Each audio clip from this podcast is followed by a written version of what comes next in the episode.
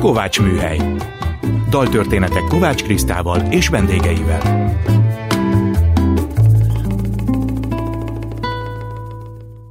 Jó estét kívánok! Kovács Kriszta vagyok, ez itt a Kovács Műhely. Gombhoz a kabátot. Daltörténetek másként. Most a vendégemet kérem meg, hogy válasszon olyan kedvenc dalt vagy zenét, amiből a beszélgetésünk elindulhat. A mai műsorindító dalt dr. Szántó István választotta. Következik egy zongoradarab. Szergej Rachmaninov saját maga játsza, szóló zongoradarabjaiból a 10 prelüdből az ötös számút, az Opus 23-ast. Most ezt hallják.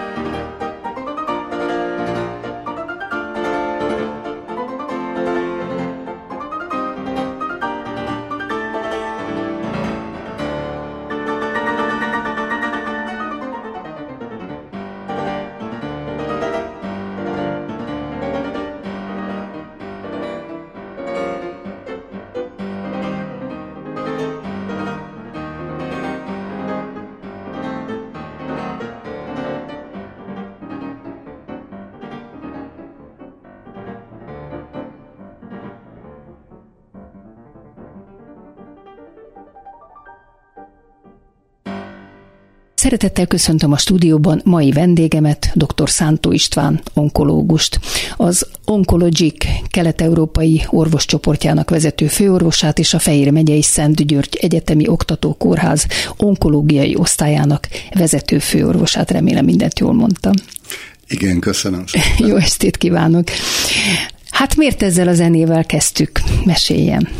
Amikor gyerek voltam, akkor eh, volt egy eh, nagyon kedves svéd barátunk, aki hozott egy LP lemez Svédországból, amit a testvére játszott, és nálunk minden, ami fontos, az valahogy a családhoz kötődik. És mint kiderült, ezt a két fiút és a mamájukat az apukám gyógyította 1944-ben. Tehát apukája is orvos, ebből rögtön kiderül, igen. Volt, igen. És ezt valamikor a 60-as években hozta Szántó doktor bácsinak és Terebélyes családjának, és dedikálta.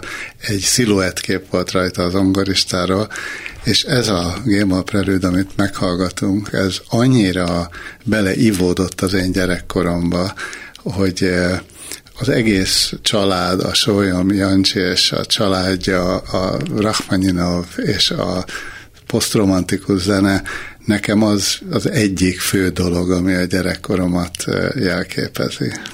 Mondja, hogy kiterjedt család kapta ezt az LP-t, az mit jelent? Mi hárman voltunk testvérek, és hárman is vagyunk, hála Istennek.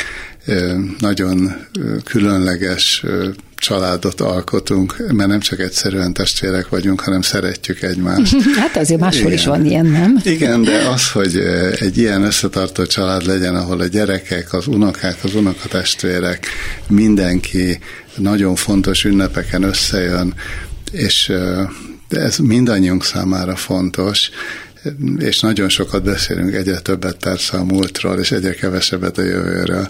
Erre nagyon büszkék vagyunk mindannyian. Édesanyja, ő mivel foglalkozott? Anyukám a gyerekeit nevelte bennünket. Az én szüleim egy másik világból származnak, az apukám az 1908-ban született, az anyukám 1918-ban, persze már egyikőjük sem él, Hát akkor késői hát gyerek, ennek, ugye? Késői én, gyerek. Igen, én, apukám annyi idős volt pont, amikor én születtem 47 éves, mint amikor az én kisebbik lányom született, én is pont ennyi idős voltam. Ez rengeteg dolog van az életemben, ami nem véletlenül történt. Noha nem volt semmi eltervezve. Na most önt mindenki Pokinak hívja, mesélje el, hogy miért, és innentől kezdve majd én is így hívom. Nagyon megtisztelő, nem is nagyon hallgatok másra. Azt én gondoltam, hogy jobb lesz, ha így fogom szólítani. Köszönöm. Kedves Igazán, Poki, mondja, hogy a, miért. A, a kis gyerekkori kép, akkor még nem volt ennyi fénykép, mint mostanában, akkor általában egy gyerekről a születésnapján készítettek egy képet, és a egy éves kori képemben az van, hogy Istvánka, és a két éves koromon az van, hogy Poki, és a Poki név az a pokoli rossz gyerekből származik. Én ma azt mondanám, hogy ugye? biztos ADHD-s voltam, mert amellett, hogy nagyon hihetetlenül élénk voltam, és nagyon rossz, és mindenbe kárt tettem, a tanáraim külön bosszantására mindig jól is tanultam, mert a figyelmem az nagyon sok irányú, majd majdnem női. Én úgy hívtam önt, hogy voltam egy díjátadón, ez volt a Kovalik Márta díjátadó, ünnepség, és a fődíjazott Poki volt, és ott olyan csodálatos szavakat hallottam őről, sokaktól. És utána ön is megköszönte ezeket a szavakat, és láttam, hogy Úristen, mennyire egy életvidám, életszerető sugárzik önből ez a fajta életszeretet, úgyhogy akkor rögtön el is határoztam, hogy meg fogom hívni ide beszélgetni. Mit jelent önnek ez a díj? Nagyon sokat jelent. Én ezt a kört, ezt a jó emberek baráti körét, amit a Rádió Bézs és a Fodor János és a különböző alapítók és a barátai csináltak, ezt kezdettől fogva követem, az ünnepségeken ott vagyok, és nagyon büszke vagyok, hogy olyan emberek kapták meg a díjat előttem, akiknek a sorába én beállhatok, bármelyikükkel boldogan vállalok közösséget. Nekem gondolkoztam rajta, én soha semmilyen díjat nem szeretek kapni, nem vagyok semmilyen szervezetnek a tagja. Próbálok, egész életemben az volt a jelszavam, hogy próbálok kilógni a sorból és múltkor a feleségemet nagyon megnevettettem a temetőben, mert sétáltunk, és mondtam neki, én azt szeretném, hogyha az én sírom egy kicsit kiebb lenne, mint a többi emberé, és megbotolnának benne, és azt mondják, a fene egye meg ki. Ez ja persze, a poki, ő mindig szeretett kilógni a sorba, és ez annyira rám ragadt, de ezen a diátadon valahogy úgy éreztem, hogy hogy amit én magam nem tudtam volna ilyen jól megfogalmazni, hogy, hogy mit jelent az, hogy az ember szabad, független és tisztességes ember, és igyekszik az életében olyan példát mutatni, vagy úgy nevelni a rábízott fiatalokat, hogy ők is ilyen gondolkodásúak legyenek. Ennek a díjnak minden méltatásával, minden szavával tudok azonosulni. Orvosi és emberi hitvallásom nem különbözik. Az ember legyen tisztességes, megbízható és jó indulatú. Hát igen, ezt az ember azt gondolná, hogy igen, ez így van, vagy azért nincs minden embernél így? Nincs minden orvosnál így esetleg, hogy ennyire egybeessen a hivatás Én ezeket is a, a szavakat azért szeretem, mert nincs fokozása. Olyan nincs, hogy valaki tisztességes vagy tisztességesebb. Valaki vagy tisztességes, hmm. vagy nem. Igen, valaki igen. vagy megbízható, vagy nem. Igen, igen. Nem kell, én mindig azt szoktam mondani, hogy nem kell a legjobbnak lenni, elég jónak lenni. És hogyha az ember abban a körben, abban a kis körben, amit ő a kezével elér, jó tud lenni, és tiszta lelkiismerettel mindent meg tud tenni a többi emberért, úgy, hogy saját magát se helyezze háttérbe, akkor teljes volt az élete. Van, nekem vannak ilyen, én nem használom azt a szót, hogy példakép, de vannak ilyen emberek az életemben, voltak is, és vannak is, akikre nyugodtan tudok gondolni, hogy ha csak olyan leszek majd, ha majd úgy fognak beszélni rólam, mint róluk, akkor én úgy érzem, hogy egy teljes és jó életet éltem. Következő idézet, a magas szintű tudást és az állandó tanulást alapelvárásnak tartom. Tehát ezek szerint folyamatosan képzi magát, de csak így pár mondatban foglalja össze a hallgatóknak, hogy hogyan és hol tanult, mert nagyon sok fele tanult külföldön is, azt olvastam. Én mindig azt szoktam mondani, hogy én 44 éve végeztem az egyetemet jó eredménnyel, az orvos egyetemet Budapesten, hogyha én ma azt csinálnám, amit 44 éve tanultam, akkor nekem börtönben volna a helyem. Olyan fogban alvultak el a könyveim, az én apukámnak a 33-as és a 20-as években, vagy a 10-es években írott könyvei, gondosabb megfogalmazásúak, értelmesebbek, jobban lehet hagyatkozni, mint az én könyveimre, amik fölött elmúlt az idő. És ha az ember az én szakmámban, és lehet, hogy ez minden más szakmában is így van, nem napi szinten képzi magát, akkor elkerülhetetlenül lemarad. És nekem az volt a nagyon nagy szerencsém, hogy volt egy felnőtt koromban, amikor már két szakvizsgám volt, és 37 éves voltam, és kineveztek főorvosnak az István kórházba, egyidejűleg úgy döntöttem, hogy én nem írok ilyen kandidatúrát, meg ilyen semmilyen dolgokat, hogy én nem szeretek fölöslegesen írni csak azért, hogy mutogassam magam. Én inkább leteszem az amerikai vizsgát, ami akkor egy viszonylag nehéz dolognak tűnt, és fölkészültem rá. Átmentem, letettem, kimentem Amerikába, levizsgáztam, és akkor sokáig, hét évig volt egy amerikai zöldkártyám, és vállalhattam volna állást Amerikába. De a család élet úgy hozta, hogy erre nem került sor. De az, hogy újra kellett tanulnom 31 tantárgyat, 37 éves koromban angolul, és levizsgáznom egy nagyon szigorú vizsga, körül, nagyon szigorú vizsgakörülmények között, bebizonyítani, hogy ez a be, önmagamnak való bebizonyítás, ez egy fontos része az életemnek. Én nem akarok senkinek megfelelni, kivéve a szüleim emlékének, de a, a saját magamnak bebizonyítottam, hogy ezt meg tudom csinálni. Soha nem használtam, de a tudás, amit, vagy a tanulási szeretet, vagy a tanulási vágy, az a kíváncsiság, az megmaradt. Ez itt a Kovács műhely, Kovács Krisztát hallják, vendégem dr. Szántó István, onkológus, Poki. Kedves Poki, a rák vagy az onkológia az egy nagyon széles terület, de úgy tudom, hogy ezen belül is leginkább a nőgyógyászati problémák, emlő és petefészek és egyéb daganatok a specialitásai, és nagyon sok ismerősömet és barátomat meg is gyógyította már. Miért ezt a területet választotta? Amikor én az első 13 év után eljöttem az onkológiai intézetből, ott egy nagyon szűk területtel foglalkoztam, és azt a mondatot tanultam akkor, hogy a specialista az, aki egyre többet tud, egyre kevesebbről és kevesebbről, még végül a semmiről már mindent tud.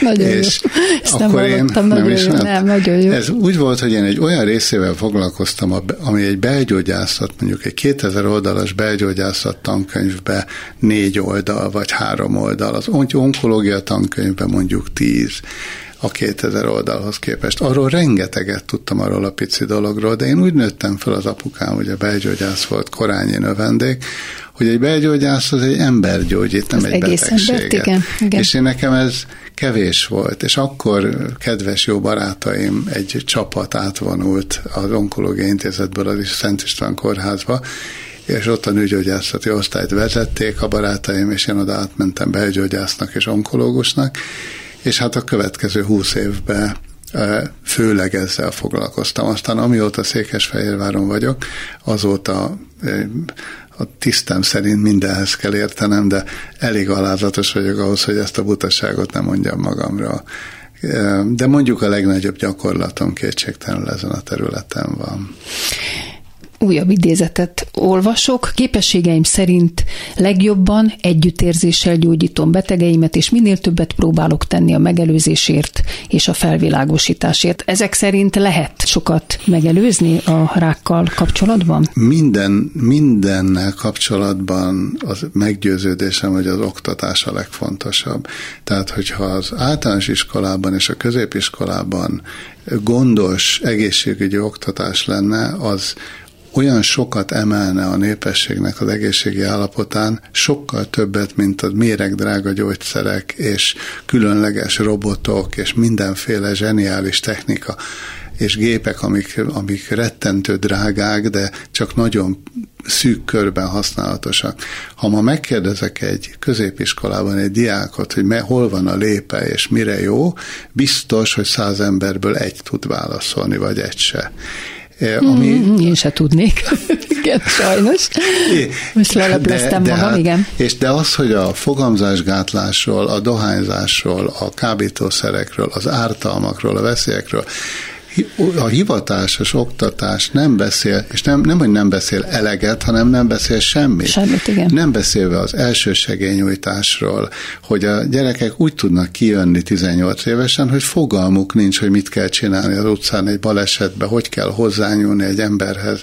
Mi hogyan? A legegyszerűbb dolog, hát hogyha egy jogosítványjal, amit meg lehet szerezni, azzal jár egy egészségügyi tanfolyam, akkor ha valakinek nincs jogosítványa, az leélheti úgy az életét, hogy nem tud semmit az elsősegélynyújtásról. A válasz le. És ezt és miért, nem, miért nem lehet a tanterv részévé tenni? Nem tett ez ügyben próbálkozásokat? Hogy, én, hogy... én nekem jelentős küldetés tudatom van, és azzal mindenfélevel próbálok foglalkozni, de ez olyan ö, hihetetlenül kicsi vagyok ahhoz, azon kívül, hogy mondom a magamét igen, igen. mániákusan, hogy ilyen volumenben nem, nem merem. Igen, de amit mond, hát önhöz már gondolom, inkább akkor fordulnak, amikor betegek, tehát nem amikor megelőzni kellene, és azt tudja mondani, hogy ne dohányoz, mert avval, most csak mondom a legegyszerűbb dolgokat, mert avval esetleg ártasz magadnak. Igen, de másrésztről pedig a, a én abban nem hiszek, hogyha egy beteg embernek, mondjuk egy nagy beteg embert lebeszélek arról, hogy az élete utolsó hónapjában ne dohányozzon, azzal jót teszek. Vannak helyzetek, amikor ez fontos, mondjuk egy érszűkületnél, egy szívinfarktusnál, de speciál egy olyan daganatos betegnek, akinek az ideje meg van számlálva, annak nem az a legfontosabb, hogyha egész életében dohányzott, akkor most ne dohányozzon. De a ettől, hogy az ember onkológus, ettől legfeljebb a civil életben elhangzott szavai hitelesebbek. Tehát, hogyha én baráti körben, vagy önképző körben, vagy bárhol, ahol nyilvánosan megszólalok, elmondom, hogy a testmozgás nagyon fontos, és én ebben példát is mutatok, mert nagyon sokat biciklizek, nagyon sok egészségesen élek, Hát ezek fontos dolgok, szóval ahogy a gyereknevelésben is a példamutatása fontos, hiába mondja egy szülő a gyereknek, hogy ne rágd a körmet, ha, ha ő rágja a körmét, a gyerek kineveti. Hát persze, a gyerek és, utánoz, igen. Igen, és, és ha az ember valamiféle dolgot így képvisel, akkor, akkor talán az hiteles, de ez olyan magas szintű döntéshozás, mint az oktatás, amit, ami tényleg azt kell, hogy mondjam, hogy a leges, legfontosabb dolog volna, hogy legyen általános iskolában és középiskolában egészségtan. Ha ezt a dolgot sikerülne megvalósítani, többet tennénk, mint az összes nem is tudom. Nem hát tudom ezt nagyon jó egy orvostól hallani egyébként, hogy így gondolja, abszolút egyetértek. Következő idézet. Életem legfontosabb kérdése, hogy úgy beszéljünk a beteggel, hogy ne hazudjunk, de ne is legyünk kíméletlenek. Igazat mondjunk, de ne vegyük el a reményt. Több mint 40 éve dolgozom onkológusként. Tudom, melyek azok a kifejezések, amelyeket kerülni kell, és melyek azok, amelyeket érdemes használni. Mert az, hogy milyen gyógyszert adunk, le van írva, arra szabályok vannak. De hogy hogyan kell valakinek a kétségbeesését oldani, reményt adni, az egy olyan tapasztalati kincs, amelyet az ember egy életen át gyűjt össze. Ezek szerint önnek nagyon jó pszichológusnak is kell lenni, ugye? Ez kicsit olyan, mint amikor hallgatom, mint amikor régi fényképeket nézeget az ember, és azt mondja, hogy Istenem, ez tényleg én ilyen jól néztem ki, ilyen okos mondtam, dolgokat ilyen mondtam hát valamikor. Abszolút, igen. Kicsi az ember, kicsit zavarba jön, amikor ilyen szép dolgokat olvasnak, hogy ő mondta, de vállalom minden szavamat, és, egy, és egyetértek magammal. Tehát azt gondolom, hogy, hogy tényleg így van. Tehát egy betegem, de, de, de minden emberi kapcsolatban így van, hogy az, hogy az ember mit mond, az az, az az egyik dolog, és hogy hogyan mondja, az a másik dolog. És nem kell hazudni. Egy szerelmi kapcsolatban se kell hazudni, hogyha valaki már nem szereti a másikat, nem kell azt mondani, hogy nem szeretlek, mert nem tudom valami csúnya dolgot mondani, hogy miért, hanem lehet úgy elbúcsúzni valakitől, hogy az ember nem bántja meg a másikat, de hát érzik, hogy most már nem tartoznak össze. És egy beteg emberrel ugyanilyen tapintatosan bánik az ember, vagy a barátjával is ugyanilyen tapintatosan bánik az ember. Ez egy életmód, vagy egy, egy, hogy is mondjam, egy stílus, hogy az ember próbáljon úgy élni, hogy ne bántson, be, ne bántson senkit, nem ne bántson meg, hanem ne, ne okozzon fájdalmat. Na de most önnel leül szembe egy halálos beteg, akkor biztos, hogy megmondja neki? Vagy hogy tudja eldönteni, hogy mi a jó, hogyha megmondja neki a teljes igazságot, hogy körülbelül ennyi ideje van hátra, hogy ezt jól tudja használni, vagy még úgy gondolja, hogy maximálisan adhat neki reményt, vagy teljesen reménytelen. Tehát mi a jobb ilyenkor az őszintességgel? Ha volna három óránk, akkor ezt részletesen el tudnám hát mondani nincsen sajnos. Van egy olyan, mindenre van az embernek hasonlata, és mindig azt szoktam mondani, hogy olyan vagyok, mint egy ilyen hajóban egy ultrahangos, vagy valamilyen, tehát mondjuk ultrahangos mélységmérő, hogy állandóan küldöm a jeleket a szemben ülőhöz, és a visszaverődésekből, nem a szavaiból, a, inkább a metakommunikációjából, a jeleiből, vagy a, az empatikus érzéseimből próbálom kikövetkeztetni, hogy merre menjek. És egy alaptétel van, hogy nincs szabály, hogy minden ember más, minden emberrel, minden sem, ahogy a mások, másképp nézünk ki, más ételeket szeretünk, mindenben más az ízlésünk, ugyanúgy a nehéz helyzeteket is másképp kezeljük. És van olyan, azt meg kell tanulni, és ez valóban nem, ezt nem lehet tanítani, hogy hogy lehet 10-20 perc alatt felmérni valakinek, hogy mit szeretne, mit, mit bír el, mit szeretne hallani, hogy ő azt mondja, hogy tessék nekem megmondani mindent, és én akkor, akkor valóban erős szavakat használva mondjam el a véleményem, vagy azt vagy mondjak egy mondatot, és utána várjam a következő kérdést. Az biztos, hogy a, az ember csak úgy tud rendesen beszélgetni, hogyha nagyon-nagyon figyel a másik emberre. Nem kell, nekem nem kell sokat beszélnem, nekem nagyon kell figyelnem. És hát tényleg ez gyakorlat. Tehát ezt, ezt nem lehet elvárni egy, egy fiatal embertől, vagy az emberi kapcsolatokban sem, úgy egy ilyen különösen kiélezett helyzetben ezt egyszerűen gyakorolni kell, és az ember a saját hibájából is nagyon sokat tanul. Meg ha figyel másokat, abból is nagyon sokat tanul. A következő dalt, ami egy finn karácsonyi dal, ezt is vendégem Szántó István Poki választotta, következik az Ó Helga Natt Jussi Bjorling előadásában.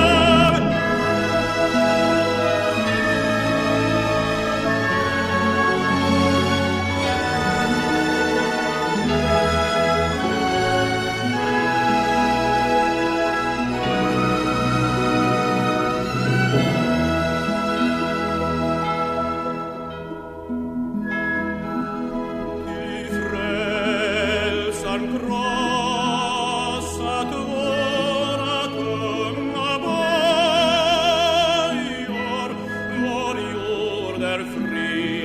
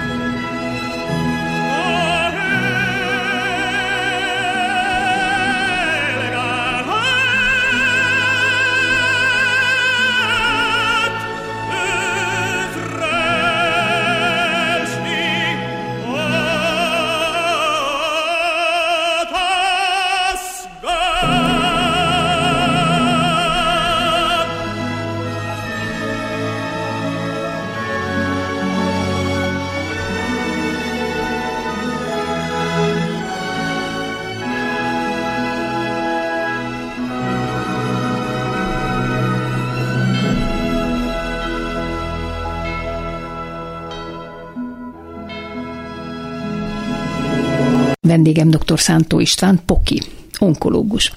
Volt Finnországba karácsonykor, hogy ezt a dalt hozta nekünk, mert azt olvastam, hogy enélkül a dal nélkül Finnországban nincs karácsony. Nálunk még karácsony se volt, amikor én gyerek voltam.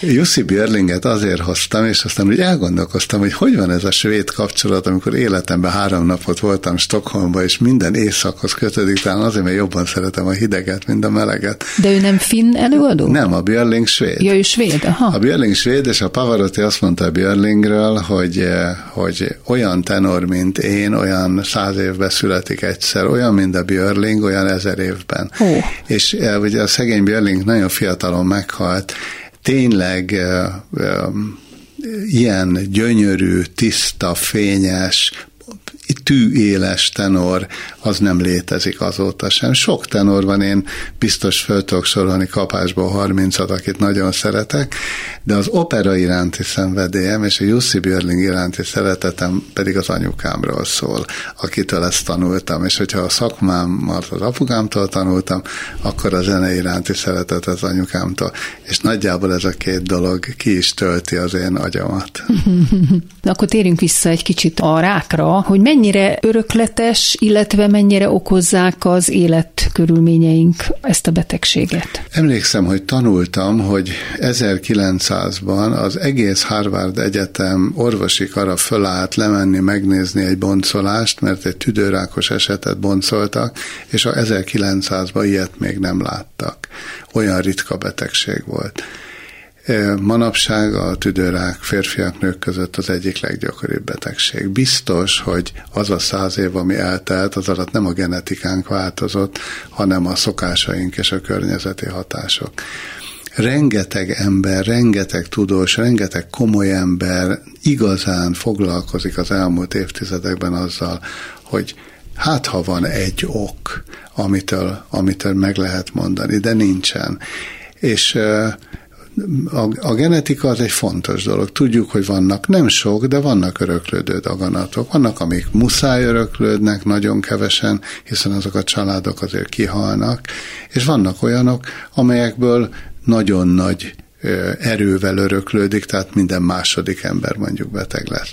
De azon kívül, hogy mi az, ami csinálja ezt, mindenkinek az ismeretlen dolgokban rengeteg feltételezés van de nem tudunk olyat. Mindenki valami mást mond. A légszennyezést, az elektromágneses hullámot, a stresszt. Mi, mi, mindennek van biztos pici része. De olyan, hogy valaki azt mondja, hiszen hiszen a betegség maga már az egyiptomi sírokban is létezik 5000 évvel ezelőtt, és az, hogy különböző népességekben különböző betegségek gyakoriak, az nyilván az életmódtól van. És ha ezek az emberek beköltöznek egy másik országba, akkor más betegségeik lesznek.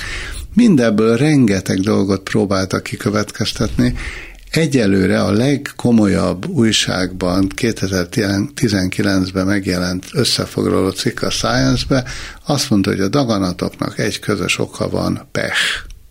Igen, Igen ez komolyan ez így komolyan, le? Ez bad luck, így van leírva oh. a Science-be, ami azért hátborzongató, Igen. hogy annyi cikket elemez. Persze aztán ez sok kritika érte, mert mondták, hogy nem, hát vannak driver gének, és vannak különböző, mindenféle. Ez igaz, de hogy egy adott ember négy éves korától száz éves koráig miért kap, és milyen daganatot, arról én nekem legalábbis, aki ezt közel 50 évet csinálom, fogalmam sincs. És olyan történeteim vannak erről, amiket magam láttam, ami pont azt mutatja, hogy ez a daganat, ez fityiszt mutat az orvosoknak, és azt, én ezt is meg tudom csinálni, na ezt talált ki, hogy csináltam. Félelmetes. Ó, akkor mondok még egy idézetet. Nekünk és a betegeknek is meg kell azonban tennünk mindent azért, hogy abszolút optimistán és igyekvőn küzdjünk az egyén gyógyulásáért. Hiába borzasztóak a statisztikák, ha velem szemben ül egy ember, nekem rá kell koncentrálnom, százszázalékosan kell végeznem a munkám, illetve őt is arra kell biztatni, hogy a tökéletes gyógyulás nem reménytelen. Így kell élni.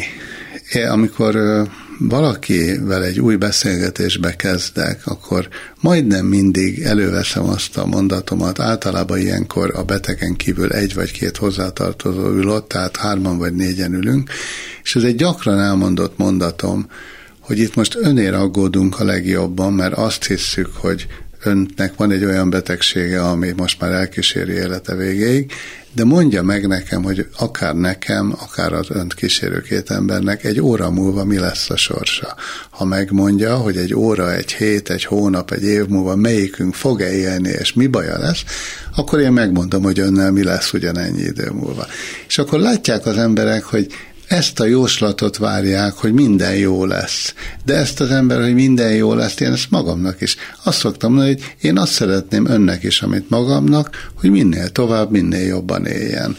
Én tudom, hogy nekem is egyszer vége lesz, de én tisztességesen, de nagyon jól szeretnék élni. Ezt szeretném önnek is. Most akkor ne arról beszéljünk, hogy hogy hal meg, arról beszéljünk, hogy, hogy milyen bort iszik vacsorára. Ah, Jó És a statisztikák egyébként mit mondanak, mennyire lehet meggyógyulni ebből a betegségből? Van egy olyan mondás, hogy minél korábban, minél kisebb betegséget fedeznek fel, annál könnyebb meggyógyítani, de annál nehezebb diagnosztizálni. Minél nagyobb a betegség, annál könnyebb diagnosztizálni, de annál nehezebb meggyógyítani. Tehát a kulcsa az, hogy minél korábban fedeznek fel. Egy, azt kell mondani egy mammográfián egy nőnek, aki elment szűrővizsgálatra, és találtak egy fél centis daganatot, hogy azt mondjam, ez egy jó hír. Van egy jó hírem, rákja van. Ezt komolyan mondja? Igen, mert ebből a betegségből a betegek 97%-a meggyógyul, mindegy vakbélgyulladásból. Ha most nem találtuk volna meg, hanem csak a következő szűrésen két év múlva, akkor már nyirokcsomó áttéteket okozó nagy daganat lenne, amiből sokkal nehezebb meggyógyulni. Tehát akkor van egy jó hírem, És ez a van egy jó hírem, rákja van, ezt, ezt hirdetni kell, hogy azért kell szűrővizsgálatra Igen. menni, hogy megtaláljanak egy vastagbélpolipot, ami már átalakul daganat, tudatosan, de ha most leveszik, nem lesz belőle vastagbérák. Hogy találjanak egy méhnyakrák megelőző állapotot, amit meg lehet gyógyítani. Hogy találjanak egy pici melanomát a bőrön, amit ki lehet venni, és nem lesz belőle áttétes melanoma. Ez, ma ennyit tudunk, ez nem nagyon sok, de nagyon sok ember meggyógyul. Egy picit én is többet tudok ezekről, mert a nővérem röntgenasszisztens, és nagyon sokat dolgozik a mammográfiában, úgyhogy ezt tudom, hogy ez hogy történik. Mondja meg neki, hogy ezt kell mondani. Igen, megmondom neki. Mik a rák elleni leghatékonyabb kezelési módok? Tehát ugye én tudom, hogy van a kemoterápia, sugárkezelés, akkor gyógyszer, műtét, mi van még? Széles a paletta, nyilván vannak újabb és újabb ilyen elegáns immun, meg biológiai terápiák, de az igazság az az, hogy olvastam egyszer egy nagyon okos cikket, hogy vastagbél daganatos végstádiumú betegeknek csináltak egy olyan vizsgálatot, hogy a nővérek felhívták őket telefonon rendszeresen, és meg is adták a, egy nővér állandó telefonszámát, hogyha baj van, akkor föl lehet hívni, és azok a betegek, akik egy nővérrel, aki értett a betegségükhöz, állandó telefonkapcsolatba lehettek, és jó tanácsokat kaptak, azok fél évvel tovább éltek, mint azok a betegek, akikkel nem törődtek ennyire. És a cikknek az volt a címe, hogy ha ez gyógyszer lenne, ez a gyógyszer 100 ezer dollárért árulnák. Mert ma egy előre haladott vastagbérrák gyógyszer, ami fél évvel meghosszabbítja a betegek életét, az 100 ezer dollár. Úgyhogy én azt mondom, hogy a törődés az az első és legfontosabb, ahogy az egészséges emberekkel is a törődés a legfontosabb, úgy a betegekkel is. És az összes többi gyógymód az egy szakma, az ezer és ezer oldal, rengeteg tanulás, sok okos ember, az már egy szigorú szakma. De a szeretet, a törődés, a humor, az empátia, a jó indulat, az meghosszabbítja az emberek életét, az egészségesekét is, meg a betegekért is. Ez itt a Kovács műhelyi vendégem, dr. Szántó István, Poki, onkológus. Egy felmérés szerint a magyar felnőttek 60%-a tart a rákos megbetegedésektől. Van reményünk a jövőben, hogy ezt a betegséget teljesen le lehet győzni? Én úgy gondolom, hogy ha ezt a betegséget valamilyen csoda folytán, mondjuk egy védőoltás, vagy valamilyen uh-huh. zseniális felfedezés kapcsán le lehet győzni, akkor abban a pillanatban a helyére áll egy másik betegség, amiről még egyenlőre a leg rémesebb álmainkban sem gondolunk, írók találnak ilyeneket, mint az én kedvenc pessimista Voneguton, vagy mások, akik, akik ilyen tudományos, fantasztikus elméletekben kitalálnak sokkal rémesebb emberiséget elpusztító betegségeket. Én nem hiszem, vagy én nem reménykedem abban, hogy az én aktív orvosi életemben lesz egy olyan általános gyógymód, amire azt lehet mondani, hogy ez minden daganatos beteget meggyógyít. Hiszen a fertőző betegségeket meg lehet egy csomót gyógyítani, sokkal jobban, mint az antibiotikum korszak előtt, de hát most is azért meghalnak emberek tüdőgyulladásban, meghalnak emberek bakteriális fertőzésben, amire nincs hatékony antibiotikum, de nem olyan nyilvánvaló, vagy a gyerekhalálozás az, ami ilyen fantasztikusan megjavult, az azért van, mert van csatornázás, meg van tiszta víz, meg védőoltások, meg higiéne.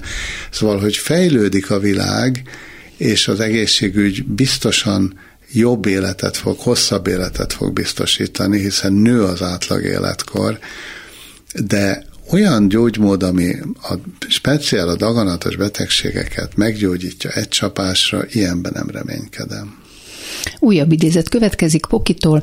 Magyarországon az a szokás, hogy az emberek már csak akkor kérnek tanácsot, második, harmadik szakvéleményt, amikor mindenen túl vannak, és kétségbe esetten keresik, hát ha valakinek van még valami ötlete, hogyan győzzék le a rákot. Hát de ez érthető. Mit kéne csinálni annak, aki meg tudja, hogy rákos? Akkor teljesen kétségbe esik és rohangászik ide-oda, gondolom. Igen, de ha mondjuk valaki eltöri a lábát, akkor tudja, hogy most nem homeopátiát kell alkalmazni, vagy ráolvasást, hanem be kell menni egy helyre, ahol értenek hozzá, vagy hogyha valakinek van egy intenzív osztályra szüksége, mert infarktusa van, akkor akkor tudja, hogy most itt valami nagyon nagy baj van, mert három mázsa súly ül a mellén, és halálfélelme van, és velejtékezik, mentőt kell hívni. Amikor van ideje kapkodni, akkor először megkérdezi a szomszédot, a fodrászt, a, az alattalakót. Hallottam egyszer valakit, aki látott egyszer valakit, akinek nem biztos, hogy ilyen betegsége volt Ma de majd jöhet a bőjt, meg jöhet a hát az ilyen biztos, klubúra. de a második, hogy először megnézi az internetet. A legegyszerűbb gyógyszert fölírom egy betegnek, az, a nem megkérdez talán, vagy én elmondom, amit tudni kell, de a következő alkalomra már internetből felkészülve jön, a betegségéből, a szövettamból, a gyógymódból, a különböző Facebook csoportokból. Na jó, de az más, de az baj, hogy esetleg az interneten tudakozódik a betegségről, vagy a gyógyszerről? Élő, ez egy kétélű dolog. Az egyik az az, hogy tudni kell a, a, az interneten való keresgéléshez kell egy bizonyos alapintelligencia, és azt kell tudni, hogy az internet nem jó indulatú. Tehát nem arról van szó, hogy amit az ember megtalál az interneten, az biztos, hogy igaz, és az úgy van különböző emberek, akár jó, akár rossz szándékú emberek különböző dolgokat mondanak. Tehát az, hogy az internet rendelkezésre áll, az hihetetlen előny orvosnak, betegnek egyaránt. De ennek alapján olyan, mint ha valaki elolvasna, hogy hogy kell epehólyagot kivenni interneten, le van írva, igen, és nekiállna magának elkezdeni. Ja, ja, ja, ja. Hát az első vágás után azt mondja, pardon, ez nagyon vérzik, és nagyon fáj, ezt én igen. inkább nem csinálom. Igen. De ettől, most a, a másik része, a kuruzslás, az, az, az, annak én megszállott és engesztelhetetlen ellensége vagyok. Tehát az, hogy az emberek már a 26. kört futják, és szörnyű, súlyos állapotban kerülnek szakemberhez, mert addig kapzsi és borzalmas kuruzslók fosztogatják őket, ez, ez ez egy hihetetlen kár. De ennek is az egyik oka, hogy az egészségügyi felvilágosítás és az egészségügyi alapműveltség hiánya. Mert a különben a gerincvasaló, meg a nem tudom, minden egyéb, nem akarok reklámot csinálni az embereknek, azok nem, nem tudnának megélni, hogyha az embereknek volna egy egészségügyi alapműveltség. Meg hiszékenyek az emberek, igen. Az emberek hiszékenyek alapból, hiszen különben a házasság szédelgőknek, meg a hajnövesztőknek nem volna ilyen nagyon nagy bótjuk. Ön a kórházi főállása mellett egy olyan cégnél dolgozik, amely az amerikai IBM mesterséges intelligencia megoldását, a watson használja a tanácsadáshoz.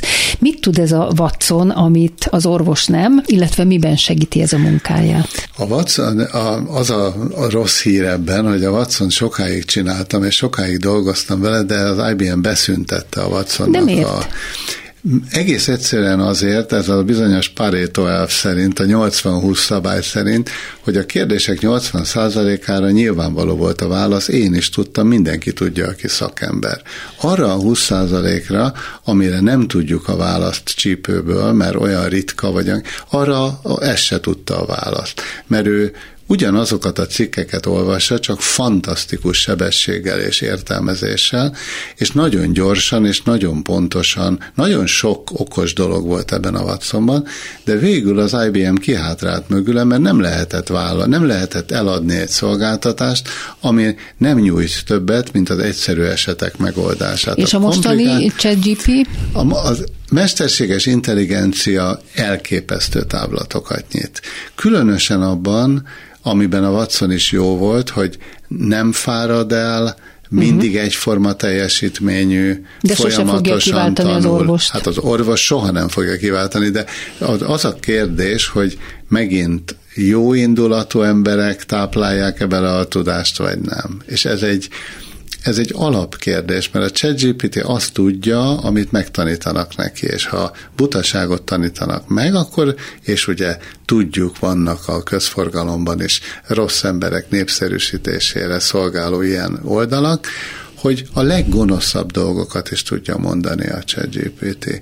És hát erről nekem okos barátaim nagyon komoly előadást tartottak, amiről, ami, ami hát félelmetes volt, én osztom a harari a pessimizmusát, aki ezt a ChatGPT-t attól tart, hogy ez átírja a történelmet, az emberiség történelme ezzel befejeződik, hiszen már a Tom Hanks filmben is, amikor a Tom Hanks megütögeti a Nixon fenekét, a, persze, most nem emlékszem, Ja, igen, igen, igen, Forrest Gumpban, hogy igen. már ott is úgy lehetett csinálni képeket, hogy nem tudtuk megmondani, hogy ez igaz, igaz vagy nem. Igen. Most már csak időkérdése, hogy az egész történelmet átírják, és a Nero egy jó indulatú Hipokrátesz legyen.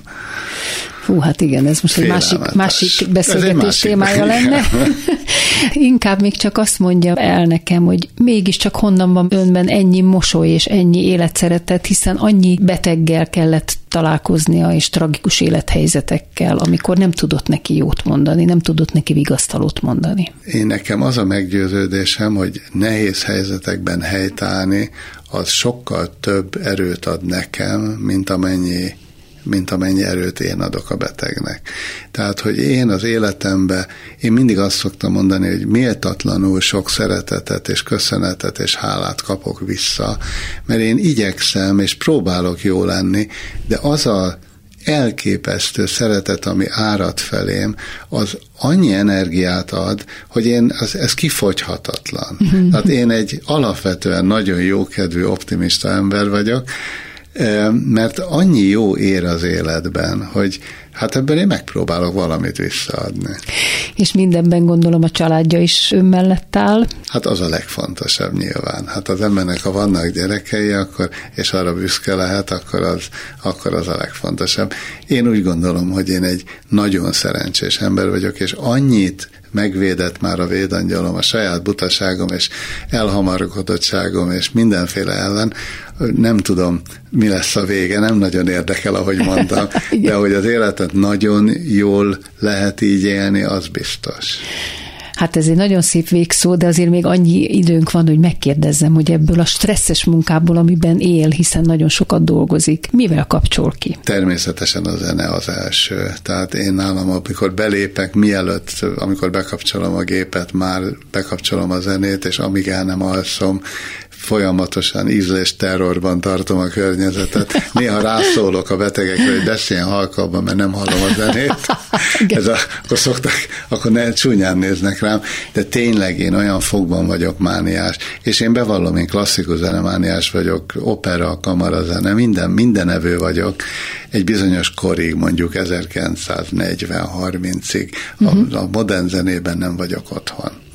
És utána nagyon sokat motorozok, nagyon sokat biciklizek, nagyon élénk társadalmi életet élek, széles baráti köröm van, nagyon aktívan élek.